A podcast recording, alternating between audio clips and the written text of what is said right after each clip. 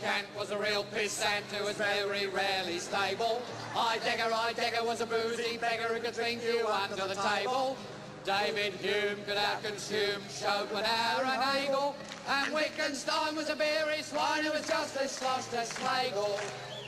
There's nothing Nietzsche couldn't teach about. Now, um, I, uh, for better and for worse, uh, got known for an article written in the early 1980s on my first computer, an old HP 86, called A Manifesto for Cyborgs, or the Cyborg Manifesto after uh, the Communist Manifesto as a call to action.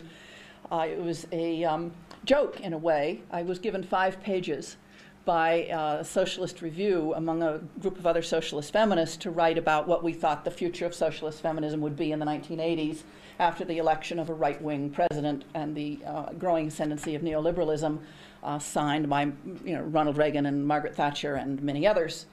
Um, it's had a distressing half life, the cyborg figure, uh, and has been used to mean almost anything about the join between human and machine in some kind of uh, deeply ahistorical way that I find um, maddening. And so I want to remind me and us about the, the historical specificity of the cyborg figure as well as the material project of the cyborg.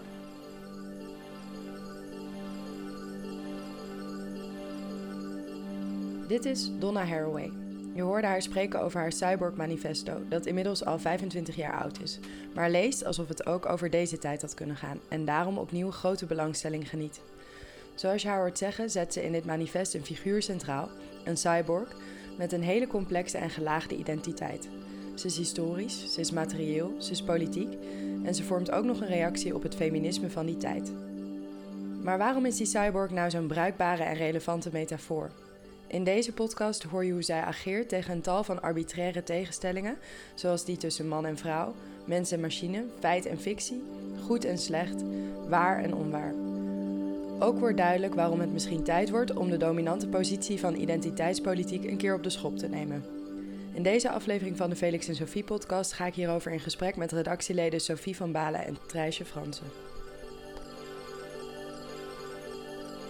Ik denk dat het Cyborg Manifest voor het belangrijkste deel een uh, kritiek is op feministen uit de tijd dat het geschreven is. Dus het komt uit halverwege de jaren tachtig. En wat er zo interessant aan is, is dat het nu leest alsof het vorig jaar geschreven was. Het grootste kritiekpunt is eigenlijk er wordt bij door feministen, maar ook uh, door bijvoorbeeld uh, homorechthenorganisaties, ook door dierenrechtenorganisaties heel vaak gestreefd naar een soort identiteitspolitiek. Dus wij zijn anders dan zij. En dat wij zij denken, daar heeft Haraway echt problemen mee. Zij zegt dat wij zij denken, dat klopt gewoon niet. Um, dat is deels klopt dat niet tussen uh, um, begrippenparen zoals man en vrouw. Ik bedoel, we zien dat nu ook met verschillende genders die er tussendoor komen. Uh, um, maar het klopt bijvoorbeeld ook niet tussen uh, mens en techniek of mens en dier. Um, en zij wil eigenlijk, zij zoekt naar een manier om die vervlochtenheid van bijvoorbeeld mens en techniek. Om die vervlochtenheid tussen mens en techniek centraal te stellen en vanuit daaruit te kijken van wat geeft dat voor mogelijkheden voor politieke allianties. Um, dus bijvoorbeeld zegt ze, je hebt uh, de onco-maus. Dat is een um, muis die wij het menselijk borstkankergen hebben ingeplant. Uh, die muis die ontwikkelt dus spontaan allemaal tumoren. Uh, en die muis, dat is, een, uh, dat is het eigendom van een bepaald bedrijf. Dus dat kan je als biomedicus kan je dat kopen. En dan mag je tests doen op deze muis. Dus de muis is een product geworden. Mm. En zij zegt eigenlijk... Deze muis is mijn sister. Oftewel, mijn, ik, ik verbind me met deze muis. Want de muis draagt een menselijk kankergen... wat een ziekte gaat proberen te genezen... waar ik aan zou kunnen overlijden, et cetera. Dus zij zoekt eigenlijk naar hele gekke verbanden um, die je kwijtraakt als je hele heldere identiteiten uh, vasthoudt. Oké, okay.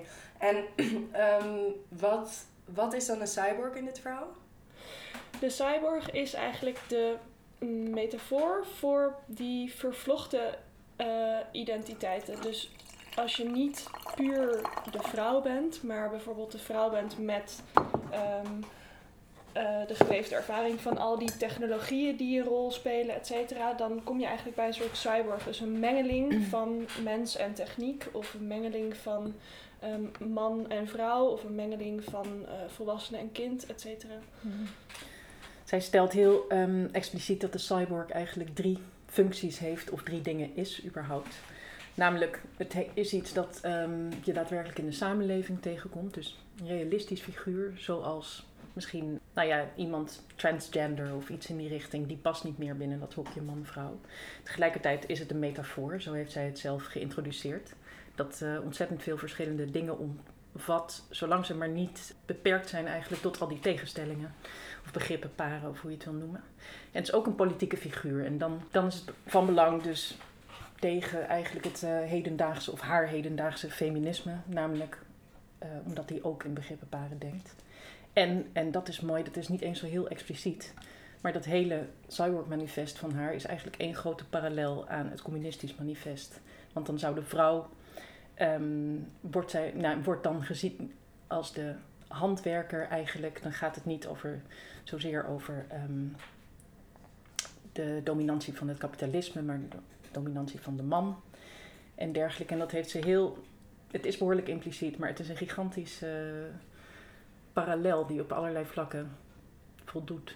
Ja. En waar ze vervolgens ook weer kritiek op heeft. Ja. Dus ze zegt, uh, het is heel mooi wat het communisme wil doen voor uh, vrouwen, maar door juist de vrouw te definiëren als bijvoorbeeld Precies. de handwerker of de huisvrouw of ook huiswerk tot werk te verheffen, zet je eigenlijk de vrouw ook weer vast in die identiteit. Ja. Um, dus je, je veroordeelt er haar ook weer toe. Terwijl ja. dat hoeft helemaal niet. Ja, klopt.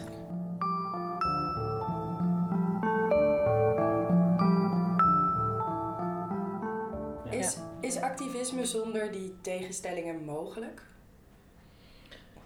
Nou, ik denk dat, je, uh, dat ze niet activisme voorstelt zonder tegenstellingen, maar zonder deze tegenstellingen. Dus veel eerder zegt. Um, kijk, je kan natuurlijk wel ergens tegen ageren. Dat doet zij ook. Ja. Zij ageert tegen um, nou, deze identiteitspolitiek. Maar bijvoorbeeld ook, ze zegt: we moeten echt oppassen met um, de structuren in de samenleving, de, de datastructuren in de samenleving. Uh, die we bijna niet zien, maar waar ja. eigenlijk een enorme macht van uitgaat. Ja, precies. Die ons heel erg sturen. En waar we wel degelijk ons veel bewuster van moeten worden. En naar moeten kijken van willen we wel, hoe sturen ze ons? Willen we wel dat ze ons zo sturen? En kunnen we die ook omvormen uh, op zo'n manier dat we daar ofwel meer vrijheid in krijgen ofwel meer verantwoordelijkheid over kunnen nemen? Ja, inderdaad.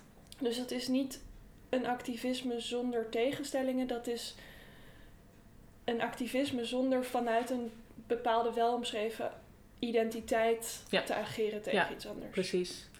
En vooral die tegenstellingen niet voor waar aan te nemen, maar daar altijd nou ja, in je achterhoofd de gedachte hebben dat dat niet per se de vaste tegenstellingen zijn en dat die heel goed anders zouden kunnen liggen dan jij op dat moment denkt. Ja. ja en daarom is er binnen haar manifest vind je ook tegenstrijdigheden.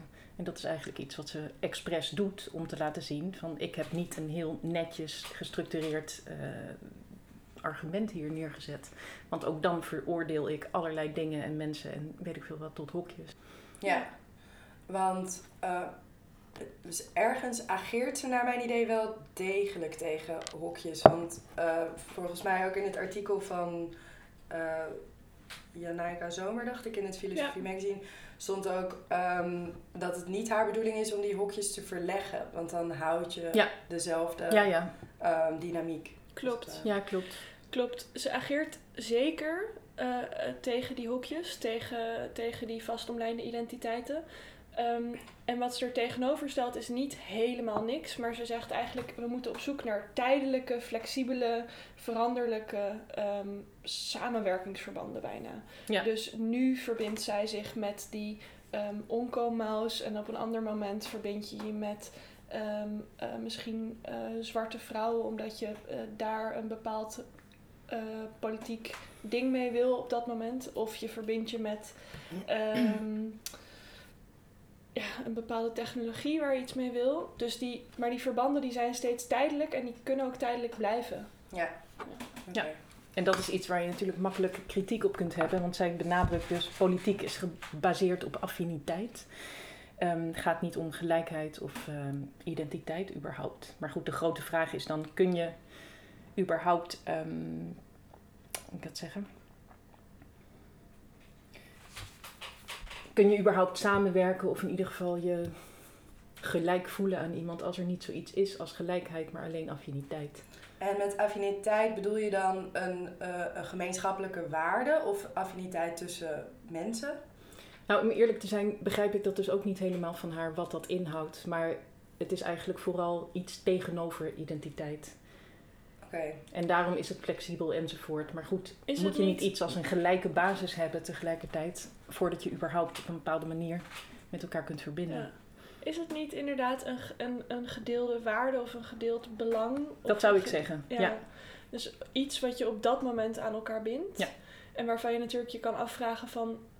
Um, is bijvoorbeeld zoiets als uh, vertrouwen wat uh, opgebouwd wordt doordat je een geschiedenis met elkaar deelt of een bepaalde geleefde ervaring met elkaar deelt, is dat niet ook heel belangrijk als je met elkaar ergens voor wil ja, inderdaad. gaan staan. En dat is met die vrij extreme tijdelijkheid die zij uh, ja, voorstelt, is een rare manier van het zeggen, maar die is daar wel ver te zoeken. Het is moeilijk om dan echt um, ja, te ontwikkelen dat je, dat je ook bij elkaar gaat horen. Omdat precies, ja, precies. dat, dat blijvende bij elkaar horen, dat stelt ze eigenlijk, daar stelt ze vragen bij.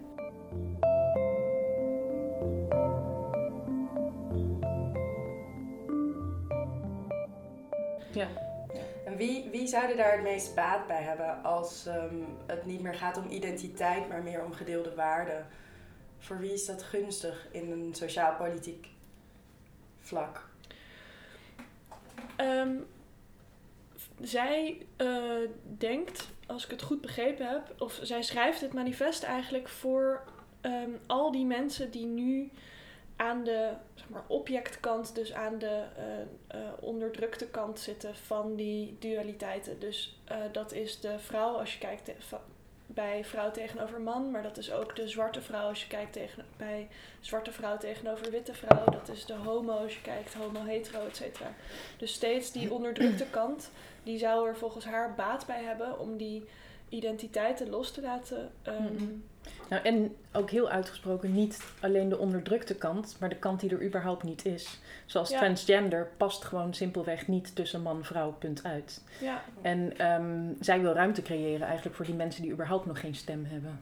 Ja, want je ziet nu, vandaag de dag, en dat zou wel eens anders kunnen, geweest kunnen zijn in haar tijd, maar dat juist mensen zoals transgenders en um, kleinere um, afsplitsingen binnen, nou ja, binnen zowel het meer etnische debat als binnen het uh, seksualiteitsdebat. Um, dat die mensen juist net uh, zich hebben gemobiliseerd of verenigd. En vanuit hun hokje als het ware een stem maken. En dat zijn waarschijnlijk de mensen die op dit moment het meest bezwaar hebben tegen het opheffen van al die hokjes. Dan kom je in hetzelfde soort debat als dat wij witte mensen nu gaan zeggen: Oh, maar wij zien al helemaal geen kleur meer. We, we, dat is toch allemaal geen probleem. Um, dus zijn die mensen daar ook wel daadwerkelijk nog gebaat bij? Ja, ja.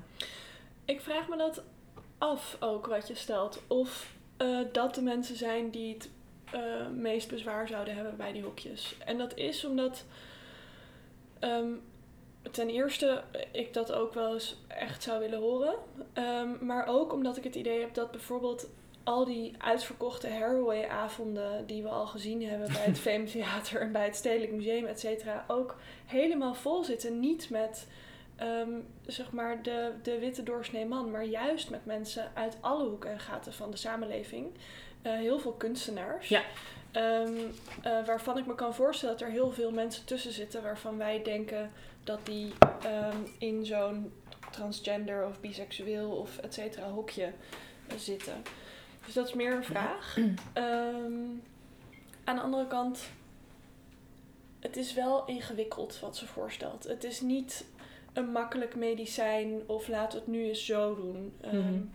hij, de, de, de vorm van het manifest, ik bedoel, het is, aan de ene kant is het geweldig geschreven, aan de andere kant raak je haar totaal kwijt.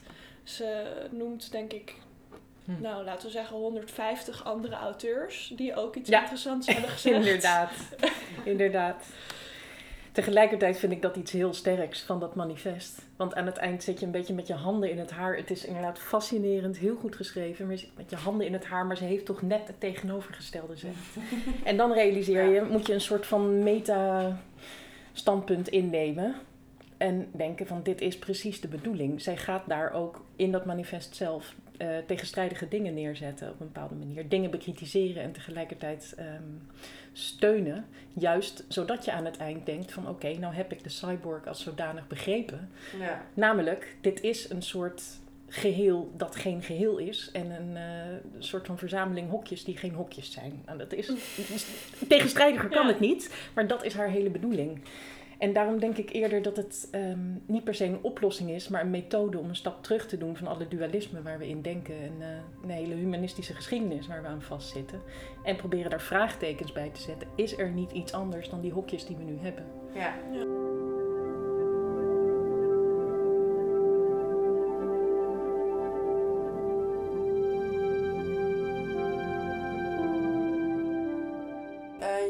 Net, ehm, het is ook zo onleesbaar omdat zij ehm, zoveel auteurs en andere werken noemt.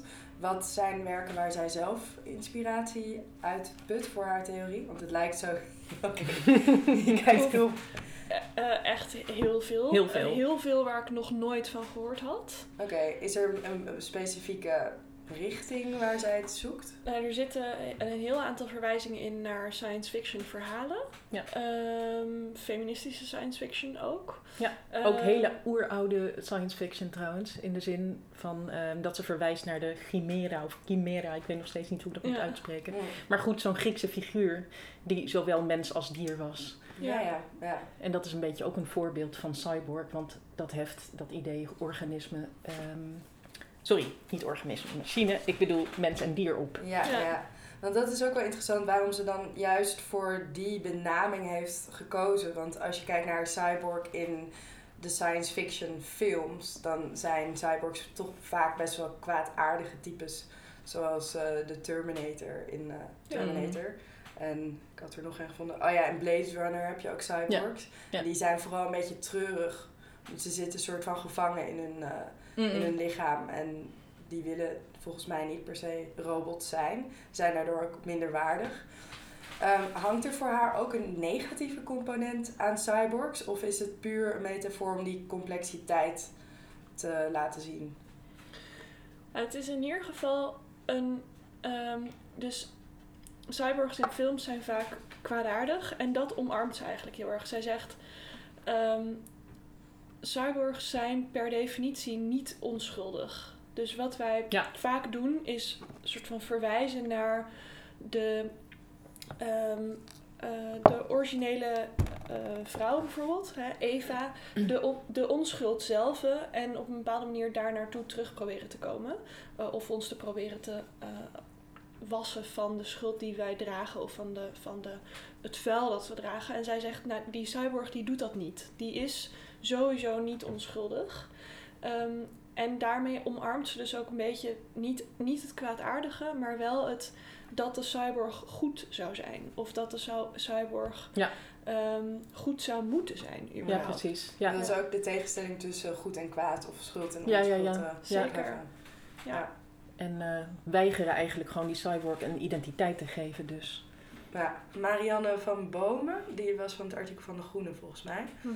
Die beschouwt het Cyborg Manifest als een oorsprong, ver- oorsprongsverhaal. Ze noemt het een origin story. Eh, en dat is iets wat we vooral verken- eh, kennen van superhelden. Ehm, Spider-Man had een oorsprongsverhaal. Bijvoorbeeld eh, dat hij Peter Parker was en toen werd hij gebeten door een radioactieve spin. Ja, en, ja, ja. toen werd hij Spider-Man. Ja. En ehm, waarom wordt het Cyborg Manifest een oorsprongsverhaal genoemd? En dat is precies weer die dubbelheid. Dus ehm Haraway heeft kritiek op oorsprongsverhalen omdat ze die oorspronkelijke onschuld eh, eigenlijk vertellen. Dus Ja. Peter Parker was maar een mens. En hij was gewoon een heel gewone jongen. En toen gebeurde er iets en toen ging alles mis. Maar daar kwam wel iets anders uit, namelijk Spider-Man. Super vet. Maar Spider-Man is niet meer helemaal goed. Daar zitten ook, weet je wel, daar zitten moeilijke, ingewikkelde, slechte kanten aan. Ehm, en uh, wat in het artikel heel erg naar voren komt, is inderdaad dat Haraway schrijft eigenlijk met haar manifest een oorsprongsverhaal, verschillende oorsprongsverhalen over de cyborg. Waardoor er weer verschillende oorsprongsverhalen van te maken. Dus aan de ene kant te zeggen, het is een politieke ideaal. En aan de andere kant te zeggen, um, het is het resultaat van het militaristische technologie van de afgelopen eeuw, geloof ik dat de tweede is. En dan komt er nog eentje achteraan. Maar door er verschillende van te maken, haalt ze eigenlijk weer precies onderuit dat zo'n oorsprongsverhaal dus een, ja. uh, uh, een identiteit opbouwt op die manier. Ja, precies. Ja. Dus misschien is het eerder een non- of een anti-oorsprongsverhaal dan een daadwerkelijk oorsprongsverhaal. Ja, ja dus uh, aan de ene kant probeert het die, de, de, hoe zo'n verhaal werkt en de dynamiek binnen zo'n verhaal neemt ze als het ware over. Ja. Maar ze legt ook de, de structuren bloot waarin wij, hoe wij daarover denken. Ja, precies. En is een cyborg hetzelfde als een mens op dit moment? Ja, dat, dat kan heel goed. Ik denk dat wij allemaal cyborgs zijn als je al kijkt hoeveel telefoons en laptops hier op tafel liggen.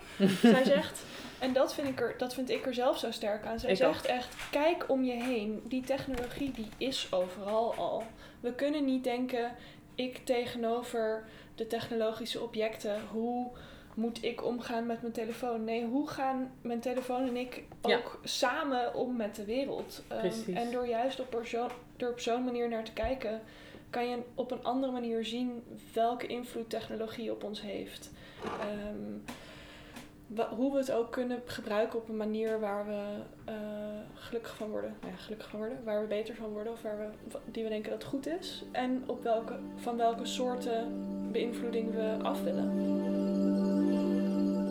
En daarover kan je meer horen op de Felix en Sophie avond zelf, komende dinsdag 15 januari. Evelien Geert komt spreken over de inbedding van Donna Haraway's werk in haar filosofische context, die bestaat uit onder andere Foucault en Butler. En ook bespreekt zij Haraway's verhouding tot het feminisme. Janaika Zomer, die al even werd genoemd, bespreekt die veelduidigheid van de cyborg en wat je kunt bereiken door identiteiten los te laten. En tot slot sluit Martijntje Smits, die een op Haraway's werk gebaseerde monstertheorie schreef, aan bij het tafelgesprek dat gemodereerd wordt door Sophie van Balen. Tot dan!